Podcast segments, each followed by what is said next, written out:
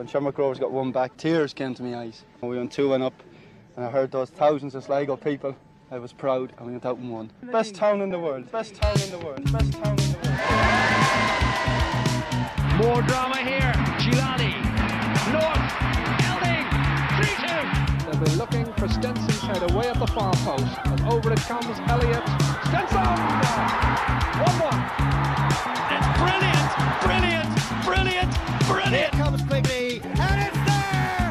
It's Sligo Rovers 3, St. Patrick's Athletic 2, and that could be the decisive moment in the title race. We will never forget this day. Here we go, it's episode 39 of the Bitter Red Supporters Trust podcast, brought to you by the White Hag Brewing Company, Ballymore, Sligo, and also Barry Creed Solicitors in Sligo and Dublin. We are coming to you with a positive mental attitude here, despite another defeat for Sligo Rovers at home to Derry City, 2-1, as you know at this stage. But we're going to be positive, well, as positive as we can be throughout. It's the usual crew. We got Shaun Dunn. Shaun, how are things? All good, Conor. Jerry O'Connor, how are you? Tip top, Conor. And Shane Magoo-McGoldrick, come on, Shane. Come on, we want to hear you. Come on, positive, Magoo. Positive. Come on, Magoo. Come on, Magoo. Good, yeah, good. the most enthusiasm we've got from him yet. Yeah, okay. I was going to start this week's pod with a tweet from Leo Gray about the similar losing streak we had, but I won't go there just yet. Coming up on this week's pod, we have an interview with the latest Sligo Rovers signing, another attacking player. Donner spoke to Melvin Lorenzen during the week, so we'll hear Donner's conversation with Melvin. We got your shouts from the shout end, and obviously we're going to look back on the game on Saturday against Derry in detail. But before that, we're going to talk a little bit about the event that we're running on September 4th. In the White Hag Brewery. We started selling tickets on Wednesday morning, and they are moving briskly.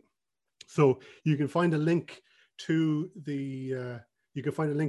purchase the tickets on the BORST website, borst.ie, and on the homepage there, you'll see a link to a post there that will give you some details, and you can purchase your tickets using your card, your credit card or your debit card, and it's very, very straightforward. It'll take you about 30 seconds to do, and so far so good. So just to say as well, I think it's important to say, just if people are if they're wondering about how the event is going to run. So we're going out to the White Hag Brewery, and the idea is most of us, I'd imagine, will be on the train leaving Sligo at just after 3 o'clock. Is that right, Jerry? Yeah, I think it's 3:05. 3:05, yeah, and it takes about 15, 20 minutes to get out to Ballymote. And then we are going to come back on the train just before 7:55, and we'll get back to Sligo. So we'll be out there for the evening, and we're going to take in the Ireland versus Azerbaijan World Cup qualifier that kicks off at 5 o'clock. Is it 5 o'clock, yeah? But the point I want to make here is that this, from a COVID aspect, we've limited numbers, so obviously get your tickets while they're going. Don't find yourself disappointed. But it's a big space out there, so it's not like we're going to be all crushed in, crammed together. There will be we'll be following all relevant procedures and all that. So I just wanted to make that point. And it is, it's going to be a great evening. Obviously we're going to get the football, but it's an opportunity to have a look and see what they do out there in the White Hag. I'm an amateur brewer.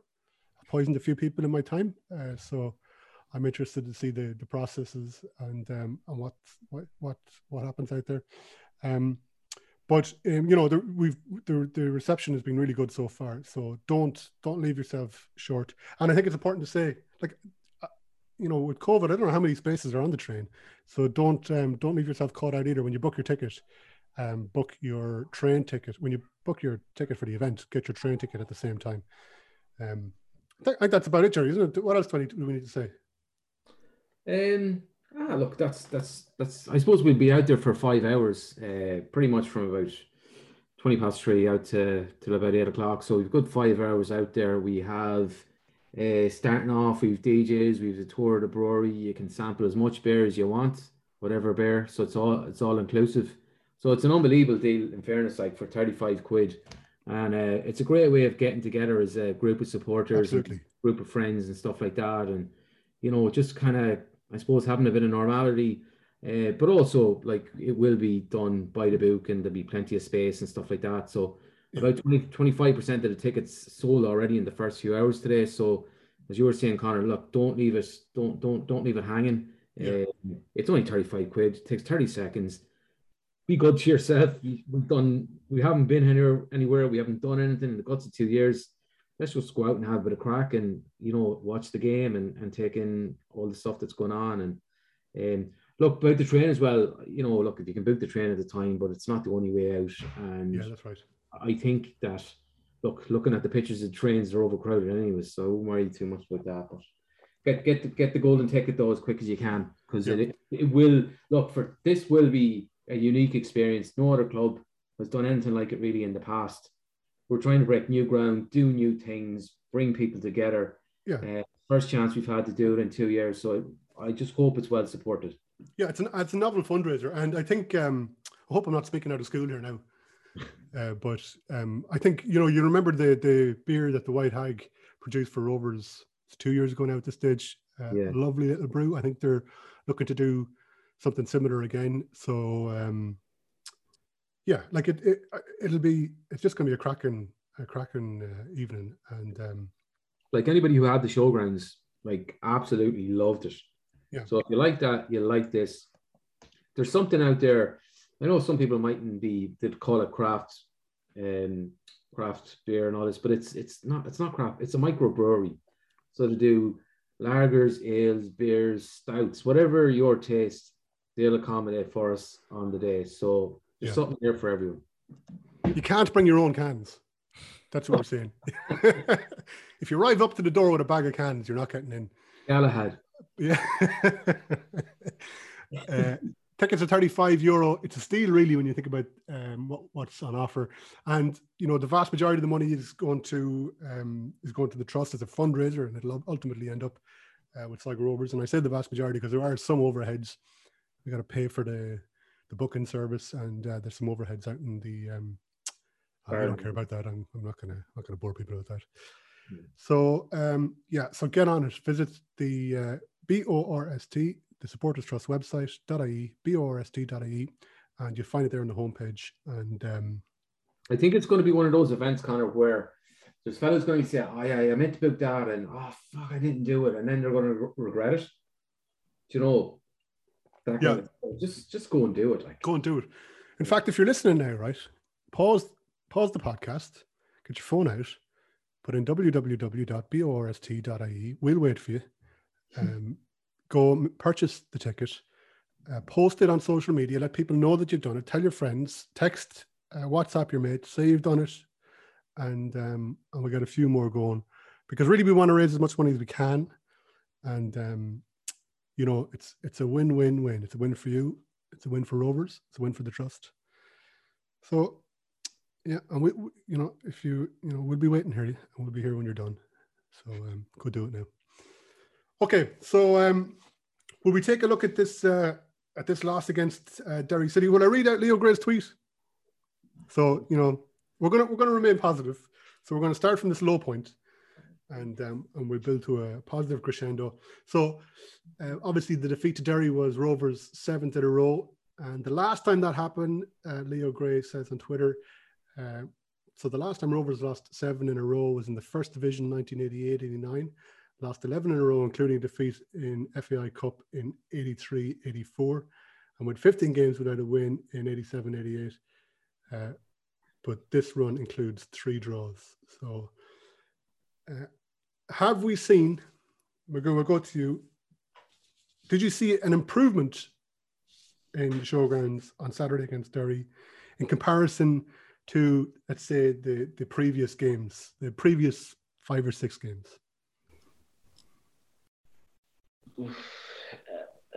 For me, I think the whole thing was a mixed bag, really.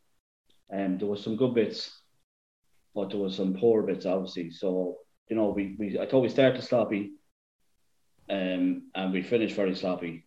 In between, we were decent. Their goal gave us a wee bit of a kick at the arse, it seemed. Obviously, we were hesitant at the start, no confidence. So coming out, it's nearly, you already have a point in the bag when you start the game. So once you go goal down, there's kind of nothing to lose. But ultimately, the start and the finish cost us the game. Poor start, poor finish cost us the game. And that's the reality of it, isn't it? So it's, if you ask me if I seen anything different, like the fact that, I don't know, the facts are the facts. Like, we still lost the game. We played well in patches like we had in previous weeks, but we didn't do enough to win the game, and we didn't do enough to hold out for a draw, which, look, that's a whole different debate, I suppose, of substitutions and everything. Like, but it's just, to me, that was the hardest one of the lot to take so far. Why? Very disappointed.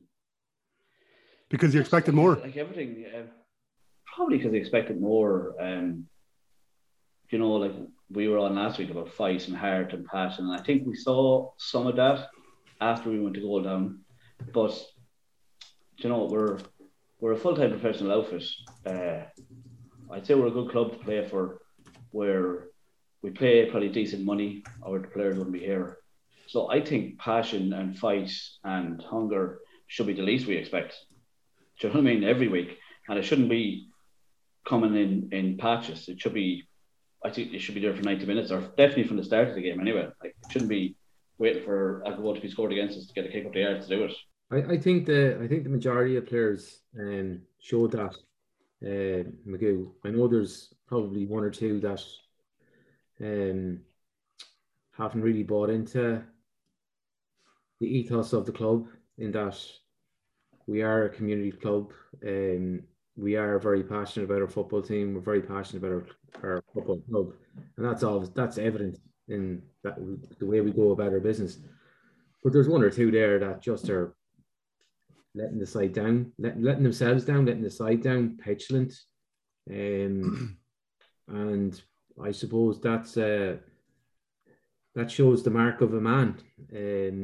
And it's just unfortunate that. But look, I think these individuals, I don't think they'll get much more game time. And I would, look, to be honest with you, I agree. We started sloppy and we ended sloppy, but the vast majority of the game, there was a lot more effort and passion and fight. Like, some of the performances were just exceptional from some of the players. And look, we'll get into that. And look, everybody's listening knows. It was exceptional. So yeah, listen, we talk about him every single week, and I am going to say that in relation to effort, you know, the team that we've been speaking about for the last few minutes, I'm going to say that Jordan Gibson, I would say, and I don't know if you agree with me, gave it 100% against Derry, and I would say that he, to his detriment in a way, because he was covering a lot of space and he was trying to operate in that attacking midfield position, but he was having to come, you know, he was defending and he was looking to pick up balls when we were under pressure from just outside our own box. And then he's got an awful lot of work to do, and the rest of the attacking teams have an awful lot of work to do. But my point is, I think Jordan Gibson worked his socks off, and he was banjaxed at the end of it because well, I don't know if he was or not. That's he was out in his arse, he was, but he had given everything. I think I think that needs to be said. Because there was a bit of criticism out there for him, and I actually watched back. I got to watch back the hour. I didn't get to watch back the last half an hour, but Jesus, I thought he was brilliant. His effort was. I thought he put in a lot of effort, and he'd done a lot of good things. And look, sometimes, you know, he's a young lad as well, and sometimes he might throw a bit of a shape and that he's annoyed. But I don't think that's just frustration, because he does actually care. And if anybody is hard on himself, Jerry. Yeah, that's it. Yeah. It's not a bad attitude. Yeah, it's not a bad attitude. That sometimes maybe it can be picked up like that, but it's definitely not a bad attitude. I thought his attitude was the best game in terms of aptitude and effort from him. But I didn't question that at all, but I just thought he was very good. But if he had a bad attitude and a bad work ethic, he wouldn't be back at the edge of RD tackling players, trying to pick up the ball. Yeah. you know, trying to start moves, he'd sit up as high as he could and just be lazy and just expect everything to come to him. And he was the complete opposite. But, you know, but he was the most likely in the first half anyway. Well, even in the second half, he had a few opportunities, but he's most likely to unlock the defence. Their defence, he had, it was him who played Johnny in for that one that he hit over the bar. He took the touch too wide. And he nearly got Gerry's can over the wee fucker. Yeah. And it was him who played that little one down the line, down the side of the box that had McDonald in. Remember, it was the clash and everybody was warned for a penalty and stuff. That was never a penalty, but it was that little ball again in between fullback and centre half down the line. Yeah, the line of the box. Like he can see that. The problem has always been is getting him on the ball in the right areas. Like he was getting caught when he was coming back, facing our goal. He was getting caught on the ball once or twice, especially at the start when Derry were more aggressive for the first 10 or 15 minutes. And there was another time he tried, like, you know, we said it loads of times, but that's. You don't want him in them areas. We don't want him there, and we don't want him with his back to goal. Yeah. You see what he can do and see what he has. And I suppose that's why he played number 10. Yeah. But I suppose at the same time, Magoo, like last week we were calling, we need everybody to put in a shift. And I know what you're saying. We don't want to we don't want him to put in a shift there. But like sometimes. No, it's great. Don't get me wrong. I'm not saying that. No, I know. Yeah. My point is. I know what you're saying. Yeah.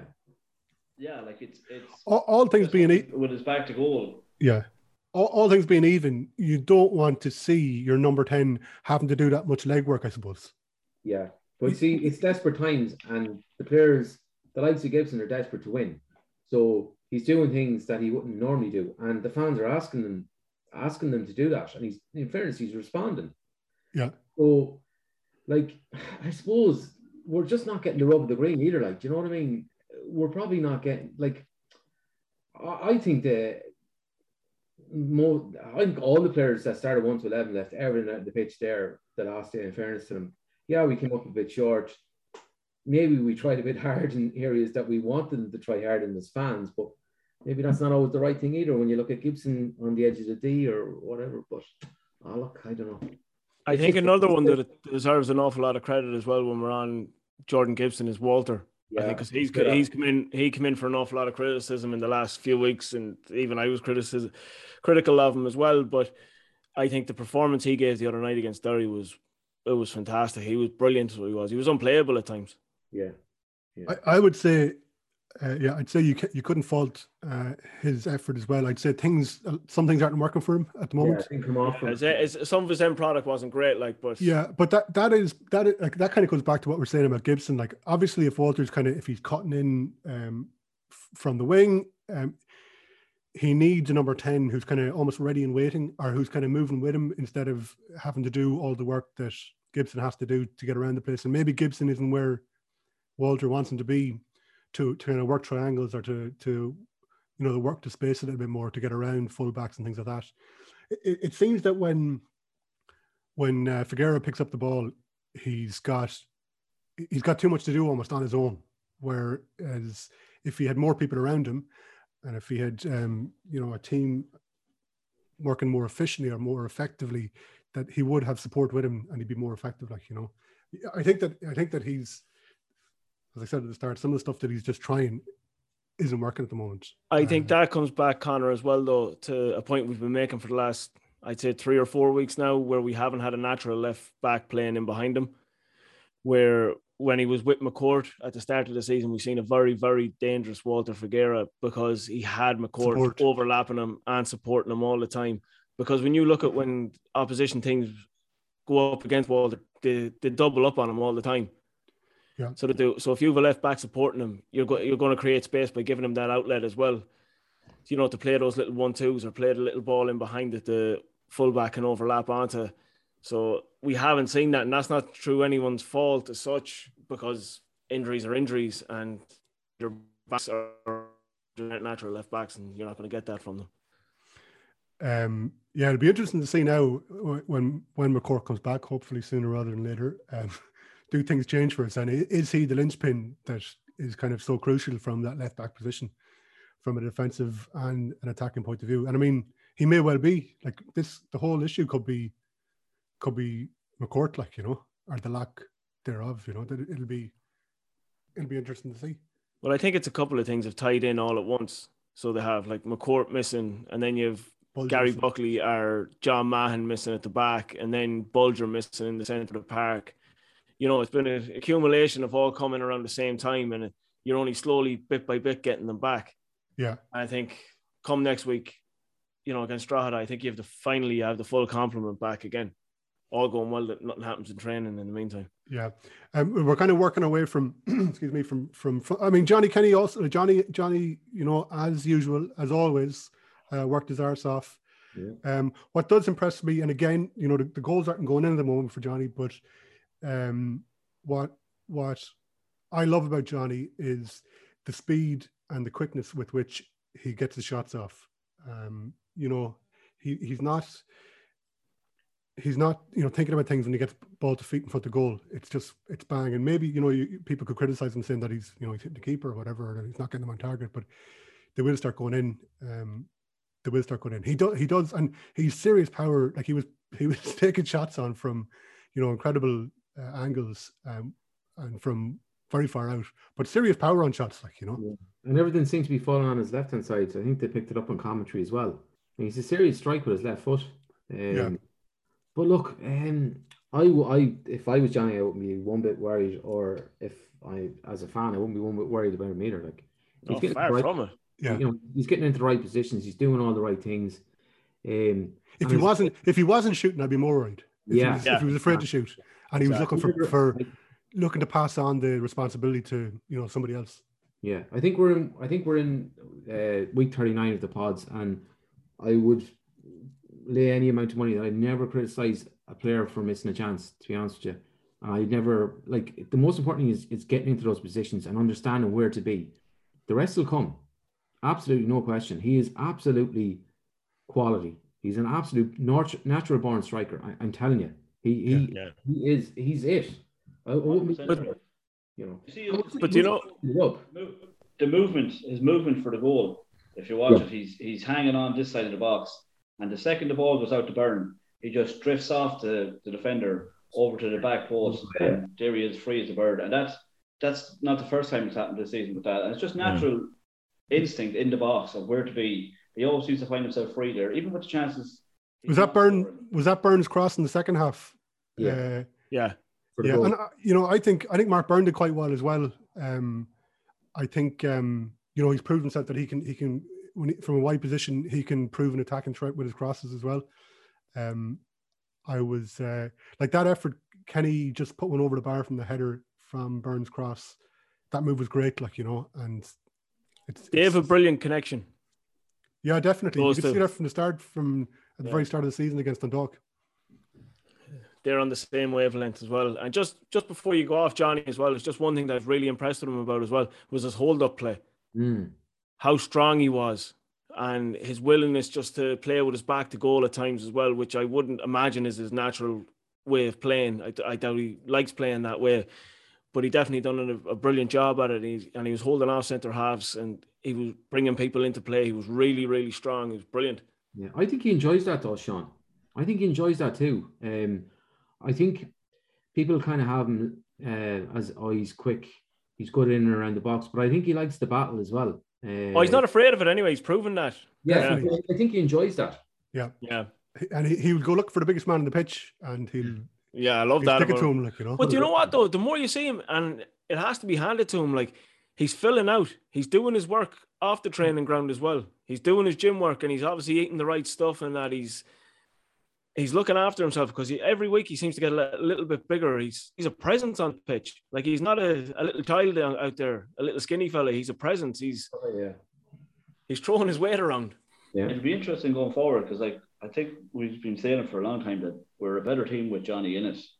Yeah. We always seem to play better when Johnny starts up front. We always have. Like, it seems to suit us more the way he wants to play on the last shoulder and going behind, and, you know, stretch the pitch and bring defenders in where they don't want to go and stuff like that. And it seems to leave that bit of more space for us to play in, for, you know, with second ball and stuff like that. But it'll be interesting going forward now to see what happens with with Andre coming in, that how will it, you know, because he's already been fighting 2-0 with Romeo as it is, but I'd like, in my opinion, every time he plays, we seem to play better. So yeah, it's a tempo thing as well, isn't it, Magoo?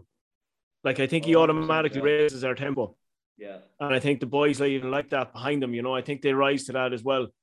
I think he just sets the tone right from the start. Like, he's just, like, even there in the first half, like, he's chasing down balls that he probably has no business chasing down, but he's going to chance it anyway, just in case, because he's an opportunist, just in case something will come off for him. Well, it's part of the modern game as well that, you know, not about chasing lost causes or lost balls, but it's just about the press, isn't it? And, yeah, you know, just leading from the front. So, but you could force a keeper into a mistake.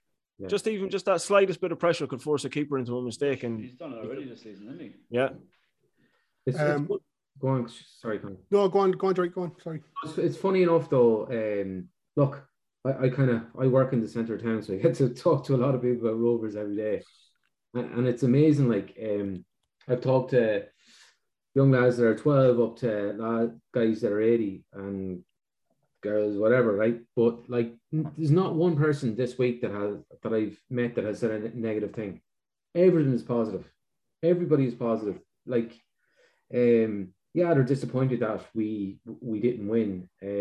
But it's amazing though too, the resilience of the fans that, you know, that we can lose 7 games and we're not feeling sorry for ourselves. We can see that the team are trying, and that's all we want as fans. And that's great to see. Like, do you know, we'll get our shout from the shed in, and we'll come back and we'll talk about and we could talk about these two for a long time, and I'm sure that you've got a lot to say about Gary Buckley and particularly John Mahon. I thought. Yeah. So here's your shout from the shed end. We've got Sean from America, but kicking things off, we have Andrew Dodd. Andrew Dodd, my shout from the shed this week. I'm going to remain positive, because if I go negative, I'm going to insult a lot of people. So Gary Buckley, outstanding. John Mahon, outstanding. McDonald, I thought, had a great game. Johnny Kenny had a good game. Maybe should have had a few more goals. Jordan Gibson needs to play on the right. McCourt is on the way back and badly missed, because we need him at left back. Badly. Bolger, a leader, is on the way back. We've signed Andre Wright, a proven striker. Melvin with a great pedigree up the bitter end. Keep going, lads, keep going. It's not over yet. This is Sean from America. It wasn't the result we wanted or was looking for, but after the first 20 minutes, performance was a lot better, and we scored a goal. So it was a start in the right direction. I thought McDonald was good, and Johnny Kenny were good. Mark Byrne and Walter looked pretty good. Walter, all the way up till about 60 minutes, looked like he was attacking pretty well. Banks was probably our best player all day. I think the substitutions came probably a little bit late. So hopefully the boys can use this next couple of weeks to get their heads right and push on the rest of the end of the season. We got a couple of new signings. Hopefully they can offer something different than what we got right now, and help us keep in the top 3. Up the Rovers.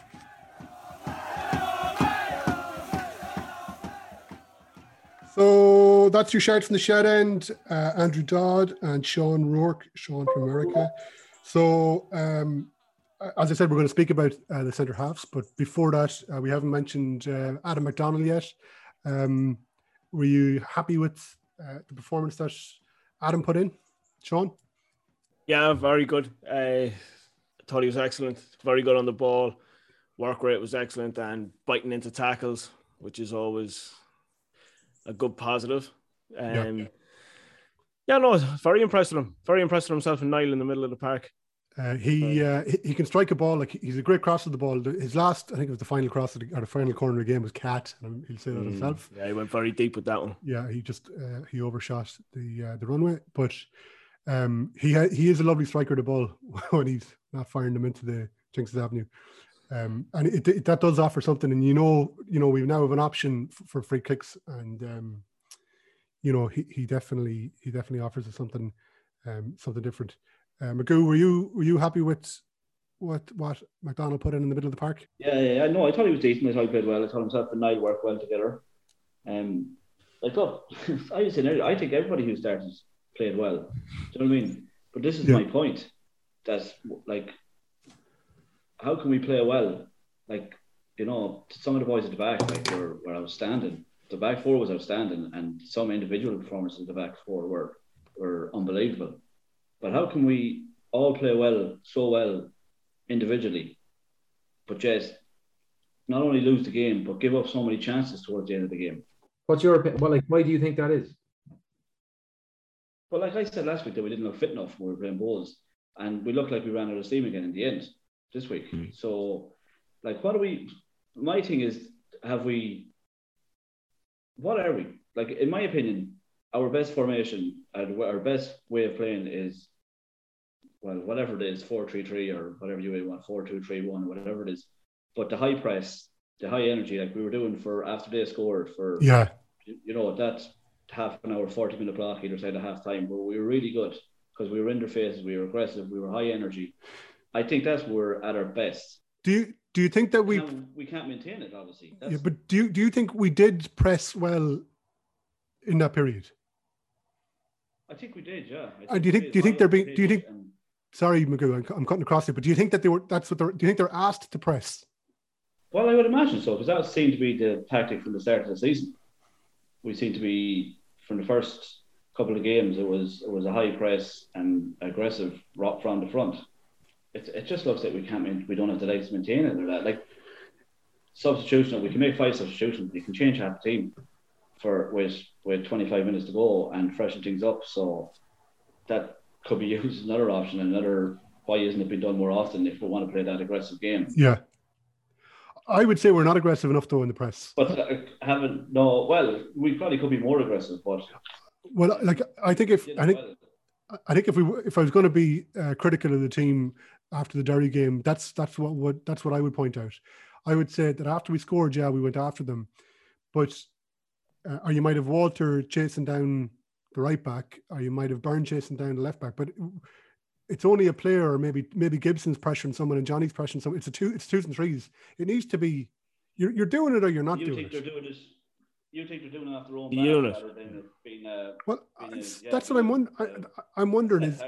I'm wondering is Liam Buckley telling them to create a high press, or is he not? Because it's not. Listen, I suppose it's, you know, executing it well is probably not the easiest thing to do. You need to be on it, like, you know, but I would say that it looks it's half-hearted at times, like, and it's played around quite easily, you know. But you do see Walter and Kenny and Gibson. You might see 3 pressing, but you need 4 or 5 people pressing to do it properly, you know. You have to be cutting out the centre half or the full back and the option in the middle, but that doesn't happen, like, you know.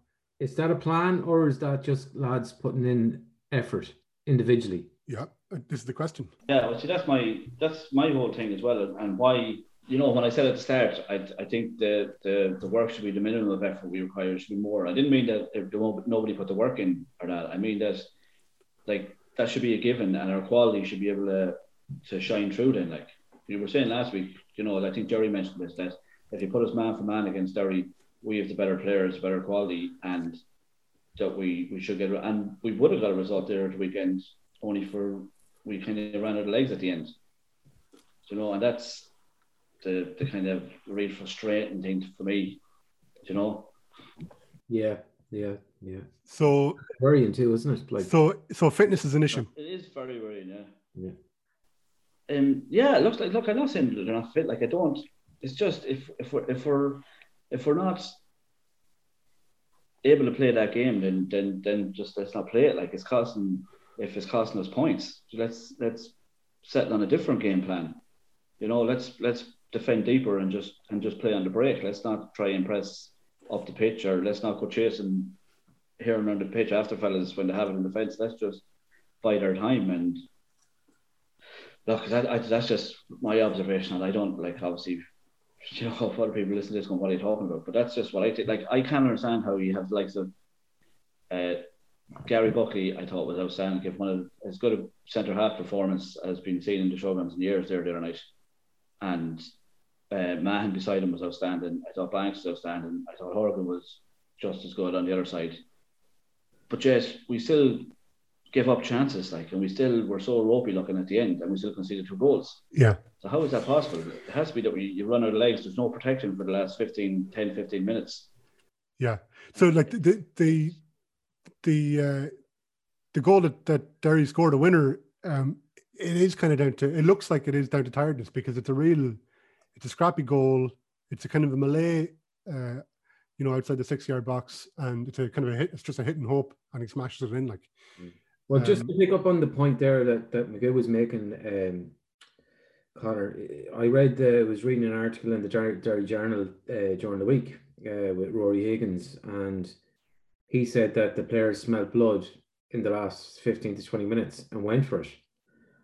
So maybe there was a sense within the Derry camp that, look, these lads are out in their legs, and let's kind of go for it now. So, which would kind of tie in what Magoo was saying. I thought Harry made a big difference for them when he came on. Yeah, not that he did anything spectacular with the ball, but he's seen a lot of ball for the limited amount of time he was on, and he has this amazing knack of, he always seems to be in 10 yards of space. Yeah. Now, obviously, our tiredness, we were getting tired, would have a lot to do with that. But he seemed to be in 10 yards of space every single time, which means a man had to go and engage him, or 2 men had to go and engage him from wherever. And there was even gaps all over the place for him just to be playing little simple balls into. And it was causing us all sorts of trouble. A major thing for us as well was Morahan going off injured. I think that hurt us big time, especially when Harry was on, because the ground Niall was covering was unbelievable. He was all over the centre midfielders, and I just think we lost an awful lot in midfield when he went off. Mm-hmm. Something that the manager said, I'm going to change the topic slightly. In the week leading up to the game against Derry, he said, and it was something that I wasn't mad about when I read it.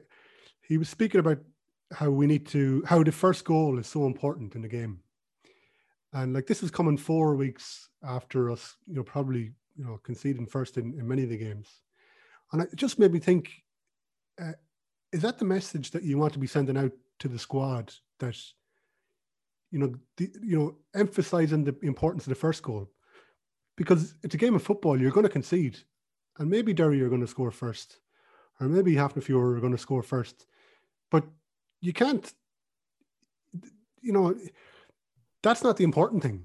The important thing is the scoreline after the 94 or 95 minutes or whatever it might be, And it just made me think, is that the angle you should kind of go with from a motivational point of view? Because when whether it's Finn Harps or whoever it might be, when that goal goes in, you go, oh, fuck it. We're like, I thought the body, and like, I'm not criticizing the body language, because everybody in the showgrounds probably had the same body language when Thompson scored, But I would be saying, it's not about the first goal. Don't worry about the first goal. They might score 2, but we need to still keep working, Play devil's advocate, and I'll flip it for you, Conor. Maybe that's a motivational way for Liam to get through to the players, because when we've gone out and scored the first goal this season, I don't think we've lost. If we have, it's been only once or twice max. That maybe he's trying to get through to the lads, to get out there and be aggressive from the off and get that first goal, and that we've been quite comfortable after we scored the first, and maybe pick teams off after that as well, where teams have to come out and attack us then, and we can actually hit them on the break. And statistically, the League of Ireland will be a low-scoring league, and also that it's a 10-team league, so you've got 10 teams that are very much matched. So there's never going to be more than 1 or 2 goals in it. So I suppose that kind of adds to the importance of scoring the first goal. It's like we said before, it's like taking the top 10 teams from the English Premier League, and there's no 11 down to 20. It makes it very nip and tuck, and it makes it very competitive and probably low scoring, because a lot of times I think our teams are afraid to lose. Yeah. There are very few free-flowing games in the League of Ireland. Yeah. Like, even that would have been one of the more attacking games, the free-flowing the other night there, where it was very end-to-end. It was end-to-end, yeah. So Andrew had spoke about, I think he said both Mahon and Buckley were exceptional. Magoo, who was your favourite of the two on the night? Or is that a ridiculous question? No, picking the favourite child. Yeah, they both played to the top of their games, really. But they both bring different attributes to their, and they have different attributes to the game. Like, so Buckley's reading of the game, and the way he was bringing it out and going round fellas, like he was ghosting round fellas at the time, especially in the first half, dropping shoulders and stuff like that. And then Mahon was just full-blooded, like there was nothing getting by him. He was throwing his body in line, and you know, it was just winning headers and playing out from the back. Like he's lovely crisp footballer, John, even on his left foot with balls out, really crispy, well hit balls into people's feet. Always a pace, yeah. Like, and I thought the two of them are outstanding, different attributes, and to play the game in a different way, but they were both brilliant, I thought.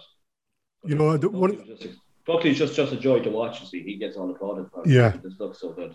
Well, I thought, I mean, I'm open to correction this, but I thought it was the best performance I've seen from John Mahon in the Sligo Rovers jersey. I felt, and like what disappointed me about the loss was the fact that a performance like that for a centre half, and then like to look at the record and see that, you know, we've conceded two, was kind of what annoyed me about the whole thing most of all. But he was just like, he was like a man mountain, and you know, there was a couple of kind of last minute tackles, and there was some massive blocks, and he was just so dominant, and some really intelligent defending as well though from him.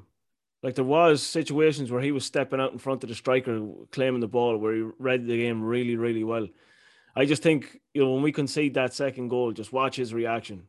Like, you know, if you want to see a Sligo Rovers fan playing for Sligo Rovers, there he is, because his reaction was our reaction. It was, I felt so sorry for him. Yeah. But I don't know, like as Conor said, it was his best performance that I've seen him play. And like, and as just to further on what you were saying, Shaun, look, he's not just a defender anymore. He's able to step out. His passing is really, really crisp. It's really accurate. To be honest with you, we were lucky to hold on to him. When you see the likes of these crazy bids coming in for Liam Scales, like, yeah, like, I don't know. Well, I mean, you know what? The team you're playing for. Yeah, I mean, I wouldn't like to see John Mahon go for the kind of money that Scales has gone to Celtic for. I think he's better than him. His value should be much higher than that, you know. Well, I'll challenge anyone on it, and I don't mind doing it.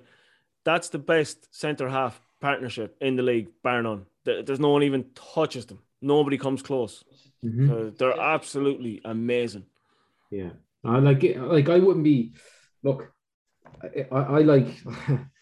goals, and I like most fans, I like goals, and I like attack and play and all that. But, like, but they're a joy to watch. Yeah. For anybody who's interested in football, when the two boys are on song, it's as good as you get, really. Like, you know, they're a joy to watch. Like, you know, John's a proper, like, go back on the scale thing. John's a proper modern day centre half. He has all them attributes to be a centre half nowadays. He's good with the ball at his feet. He can read the game well, but he's also a proper defender. Do you know what I mean? Like he'll put his body into line. He loves the one-on-one too, because in modern day football, your fullbacks are gone. Like, so there's going to be occasions in games where you're faced one-on-one with a striker, and he is no bother with that. Go down to the outside of me if you want. I'll take you in a foot race, or try and come beat me with a bit of skill, and I'll put you into Tracy Avenue. And you know what I mean? He has it all. Like, he really does. So I think he was, like we said, he was outstanding. But that's just. It speaks volumes, like, that the whole defence was outstanding, and you're saying it was John Mahon's best ever game for Rovers, but we still lost it. But just to go back to the point earlier that I was saying, you know, I was talking to lads from 12 up to 80, and nobody had anything negative to say. Like, they were like really positive, because I think they can see that, you know, we have the best centre half pairing in the league, and they're playing ball, and you know, the fullbacks are doing really well. Johnny Kenny up front, McDonald midfield, you know, Jordan. Like, I don't want to leave anybody out. Like, you know, I know we still lost, but there's so many positives to take from it. That's something to build on, you know. There is, yeah, but like my point is like it's Derry. And we still lost. All right, Magoo, we get the point. We get the point. We still lost. Yeah, it has to be just something. It's just something still like the offensive. Like we obviously, Greg was a big miss in midfield. Like as good as the boys played, like Bolger's a massive miss. But I think we have 2 weeks off now, or 2 weeks to the next game. Like I think is a brilliant opportunity to maybe tweak things a wee bit with maybe our formation or system or whatever, and try and get the best out of what we have. Like Sean said, we have the best defence in the league. The statistics prove it. We have the best defence in the league.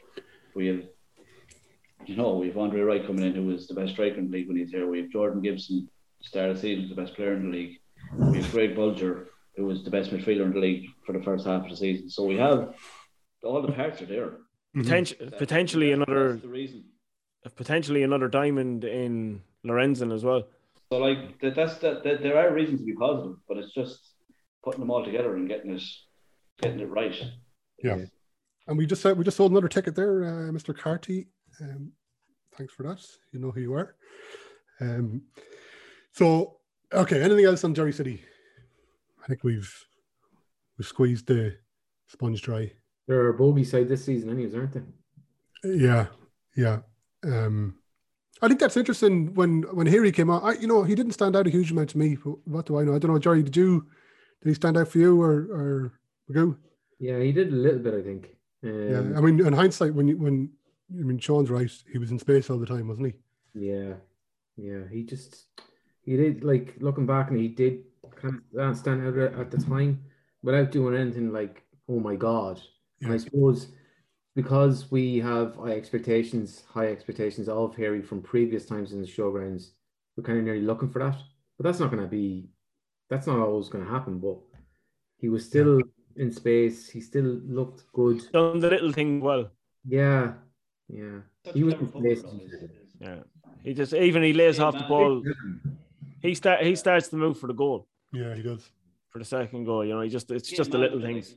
He doesn't need to be. Like the last time we saw him here, he was picking the ball up deep with Waterford, and he was just ghosting through midfield by fellas. Yeah. This time he's just putting in the space, come at me, drawing players into him, and just laying it off to other fellas in space. And yeah, I guess that's what. Huh?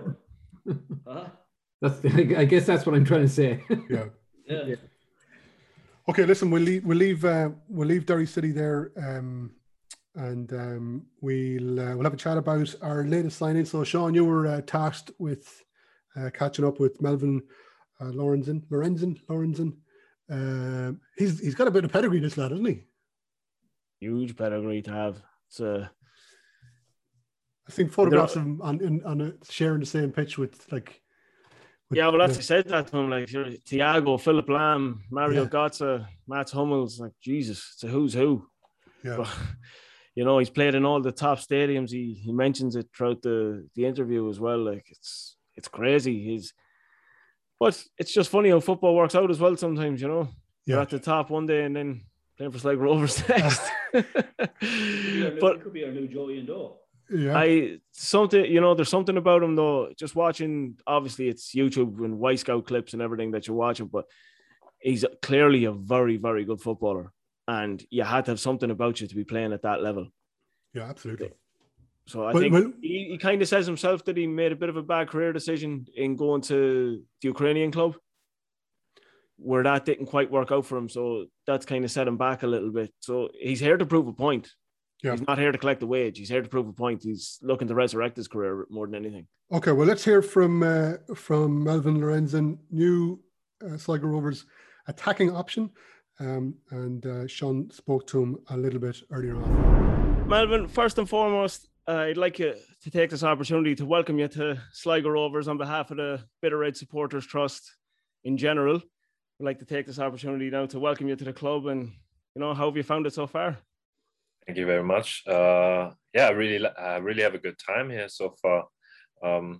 Been welcomed very well by the teammates. It's a nice place to live at. Now that I've signed, I've brought great weather with me. Nothing to complain about. I've told you not to get used to this weather. It's very temporary, very, very temporary. So I enjoy it now for now.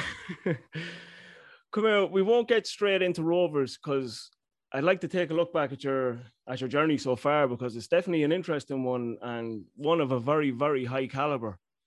Yeah. So I think, you know, we'll go back to your time. You started out earlier out, you're with a couple of lower league sides in Germany before you go to Bremen, is that right? I mean, I played in the youth. I was playing in the youth at my local club, and then I went to Holstein Kiel. They're currently playing the second Bundesliga. That's where I played my whole youth at, from under 13s to under 19s. And yeah, when I made the step to the seniors, I made the move to Werder Bremen. And how was that when you got the call to go to Werder Bremen? Because you're talking about a huge club in Germany there. It's a rich tradition and, you know, well known across the world, never mind Europe. Yeah, definitely. It was a trip for me at that time. And I played a very good season, my last season at Holstein Kiel, and I got quite a good offers. But Werder Bremen was known for giving young people a chance for the first team. So I initially started out for the under-23s, playing there, and after 5 matches, I did really well, scored like in every game, and got my debut at 18 years old. So that was the right move to make. Well, 18 years old, starting in the Bundesliga. Like, I've just seen some of the players you've come up against, the likes of Thiago, Mario Götze. You're talking about the creme de la creme, Matt Hummels.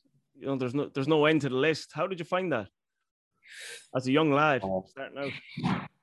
To be honest, the first 2 matches I played with 18 were totally unreal. It was like being in a video game. I couldn't process it. It was just standing on the pitch and like, oh, geez, I'm standing next to these players from FIFA. It was crazy, man. The nerves, like I couldn't move properly. So that was a very exciting first experience. But after that, I had like a big injury. And I came back when I was 20, so I was almost out for over a year or so. Wow. And I matured during that time. I went through a lot, and that helped me definitely to, you know, go on the pitch and just do my own thing and just play no matter who's in front of me. And what was the injury? At that time, I think it was a cartilage damage. Oh, wow. Right. Okay. So, I had a 1-year injury. And during that time, the manager from the second team got promoted to the first team. So he knew me really well. And after 2 weeks back in training, he just let me start against Hannover. And luckily I scored in that match. So that was a really emotional comeback for me. I can only imagine. And just during that time out as well, like, were you worried about maybe not getting back into the team at that stage, that maybe your chance might have passed you by? You know, when you can see at that level, the conveyor belt, the youth that goes through these teams and that, you know, and definitely. I mean, football is a very fast business, and if you're not ready or if you're injured, there's always a new player to replace you. So, but luckily I had that manager at that time who really liked me, and he was always telling me, take your time, get fit, and you'll get your chance again. So that was kind of reassuring to have that. Absolutely. And then you move on to Otto Den Haag in the Eredivisie. So that's another big club in Holland, and another chance to step up against some of the biggest clubs in Europe, PSV and Ajax, and you know, so it's another massive challenge for yourself. Yeah. During my last year in Werder Bremen, I always had my eye kind of like going to Holland, because I really liked the football they're playing over there, very technical. And I thought at that time that it would give me another boost in my own development. So, luckily I got the contact, I got over there, and 2 really good years there. In the first year, reached the European League finals, the qualification, sorry. And I had a good time, played against Ajax final, all these teams. And it was fun. It must be very grounding when you go to these places, you know, when you're playing in the Amsterdam Arena and you get to showcase your talent in front of these massive audiences. You know, that you settle in as a player, I'm sure, but how, you know, when you first step out there in those areas, what's it like? I mean, my first experiences in such arenas was in Germany already at that time. So I played 2 times in Dortmund in front of, I think it's 80 80,000 people. Then I played in Bayern Munich 2 times, and Amsterdam didn't shock me at that time. It's, don't get me wrong, it's still an amazing experience, but yeah, when I played there, I was only focused on the game and just do your thing. And afterwards, you get like, oh, this is mad. You know, when you kind of get that beep in your ear after the game where you can't hear anything. It's like, yeah, it's a great experience, anyways. And after that, then you know you move into Carpe. I want to get the pronunciation of it right. Karpaty Lviv. Yeah, in Ukraine. So in Ukraine. Yeah, how was that? Now that was a strange move from the Dutch league. Yeah, it was definitely a strange move. Yeah, someone got in contact from the Ukraine with me and told me, here, we have that club. They're really ambitious. They want you over here. And at the first feeling was a little bit negative, to be honest. I didn't know a lot about the Ukraine league. But yeah, I'm quite open to anything, really. So they said, come over, fly over here, have a look, see the team, train with them a day, and then you make your own decision. So from the first day, it looked quite well. The city was nice, quite big. And where I made this spontaneous decision to do it. And afterwards, yeah, I can't lie, I regret it. It was not a good move to do. Really? But, I mean, I gained experience through it. It's always positive on the other side. But yeah, I didn't have a good time there. So after 3 months... What would be the negatives from that move?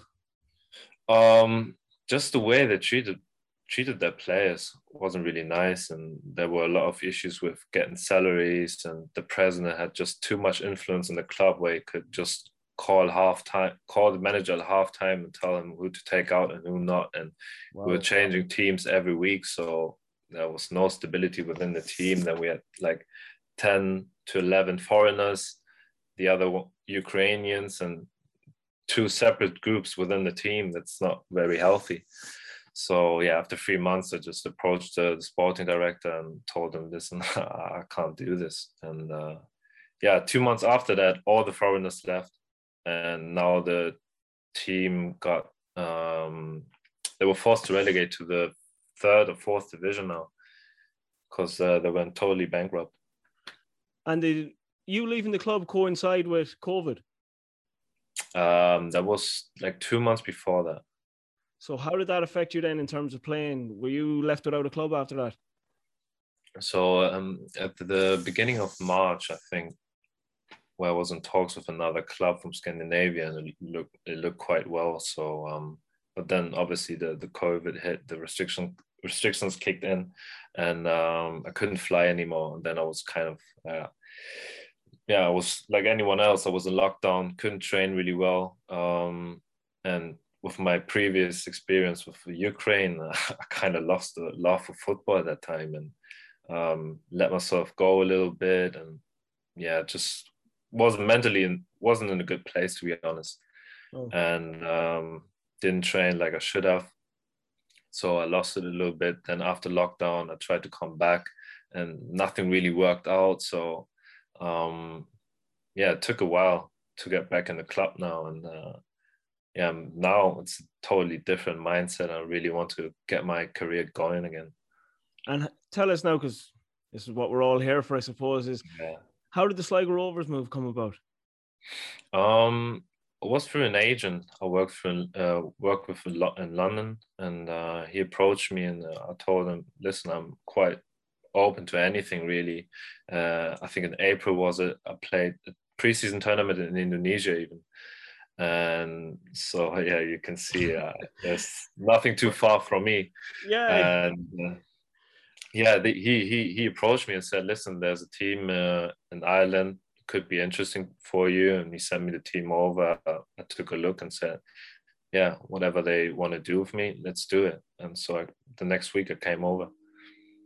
And as you were here for the last couple of weeks, obviously, and how have you found the training sessions? How have you found settling in with the boys and stuff like that? I think I was here for 12 days. And yeah, my first impression was that, like I had before, most Irish people are just very welcoming, and there's no like bursting around or like I just was really welcoming. I felt good with the team. I liked training sessions, very football oriented. The manager was really communicative with me and what his plans would be with me when if I come here. So that overall gave me a really good feeling to just do it.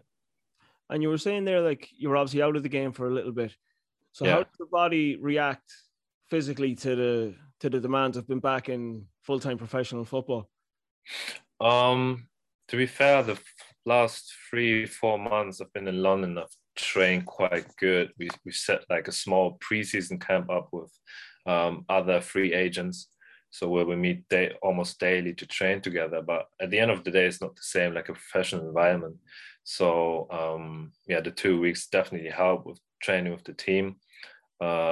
Last week in London, I played a little bit here and there, Sunday league and doing all these kinds of stuff to gain a little bit more fitness. Now the international break will definitely help for sure as well.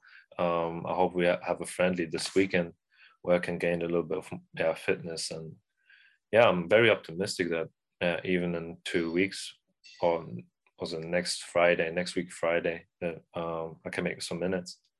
And you've joined us obviously not in a great period in terms of the results lately, and I'm sure you've got to see the last couple of games as well. So what kind of an impact are you looking to have on us here?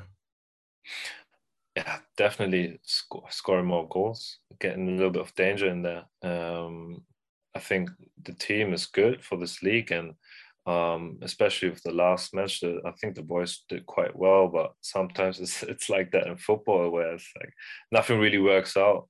And I hope I can help the team to shift the momentum a bit. That's right. And just one thing we didn't touch on there as well is that you're actually a Ugandan international. Yeah, I played a friendly match there. And since then I haven't been back. But yeah, let's see. Maybe that's something. I was going to say, is it something you'd be looking to get back on? Yeah, probably at this point. Back then, I think I was still 20 or something, and still considering maybe playing for Germany or England even. It was a different stage of my career, obviously. So, but now, let's see if I get a call up again. Well, look, we're absolutely delighted to have you on board, Lorenz. So it's great, and we're really looking forward to seeing you out on the pitch. So just once again, I want to thank you for coming on this evening. Thanks for having me. And all the best with the career ahead. Yes. Thank you. That's Melvin Lorenzen, the new Sligo Rovers signing. So what sort of player is he, Shaun? What can we expect to see? What sort of position would he fill? Well, he can play all across the front line. Again, he'll play left, he'll play right, and he can play up top as well. Most of what I've seen of him is coming in from the left. He's very, very dangerous. Very athletic. Quandary? No, just like I wouldn't really be into kind of, and I know everybody be like kind of all about the YouTube videos and all that kind of crack, and you can't really take much from him. But geez, in fairness, I was impressed by him. He has some amount of pace, and he's very, very good on the ball. Like, you know, if he can bring half of that, he's going to be some player. Yeah, he could. If his ability to get past the player and down to the byline and get a ball into the box is something I think that could work really, really well for us, especially when you've the likes of Johnny Kenny and Andre Wright on the end of them. I think that's what we've been crying out for. But he's also very physically strong. You know, from the clips, he holds off defenders, no problem, brushes by people, and he's a presence.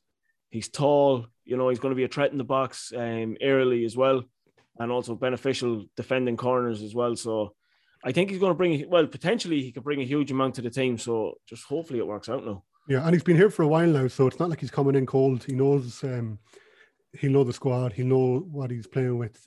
So hopefully he can hit the ground running and give us another option up top. So you know what? See, fellas like this, the fellas like this are part of our history. Yeah, but the likes, do you know, these fellas coming from massive clubs, left field kind of. You know, you've got obviously like the likes of Albert Straka, Dobovich. Dixie Dean, all these lads that Falcon Rolls. But you know what I mean? They've played in the top leagues, they've played in the biggest stadiums, they've come and like you know, I suppose Dundalk kind of stole our mantle over the last couple of seasons and signing these fellas from kind of crazy places. Fuck knows where. Yeah, Jerry, the difference is though, ours actually play football matches. Yeah, players just kind of hide around in the stand somewhere. Yeah, collect big checks. But yeah, look, this lad could be another Albert Straka. So it's open. You know, the day we signed, Brendan Ogbu, that's when we need to get excited. The famous Brendan Ogbu. Don't bring it down now, Conor. Right. Okay. No game next week. Our next game is away to Drogheda. It's the day before our trip to the White Hag. So hopefully we'll be extra positive as we get on the train just after 3 o'clock in McDermott Station, Sligo, heading down the road to Ballymote. So just to remind people, the tickets are currently on sale for our trip to the White Hag. They cost €35. All proceeds are going to the trust and then obviously going to the club. And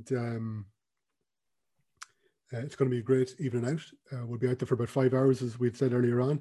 And, I mean it, when you do buy your ticket, let people know, whether it's on social media or whatever it might be, spread the word. And the more people we can get out there, the better. And just to emphasize, as I had already, it'll all be done in a COVID-safe manner, respecting all the protocols and procedures at White Hag, professional setup, no messing about. So yeah, anything else to add, lads, before we draw to a conclusion on this, the 39th episode of the Bitter Red Supporters Trust website podcast? Yeah, look, it's the last game was disappointing, but as you said, there's a lot of positives to be taken out of it. And even off the pitch, doing these events and stuff like this, look, it's great to have a football club to kind of put these social elements together, yeah.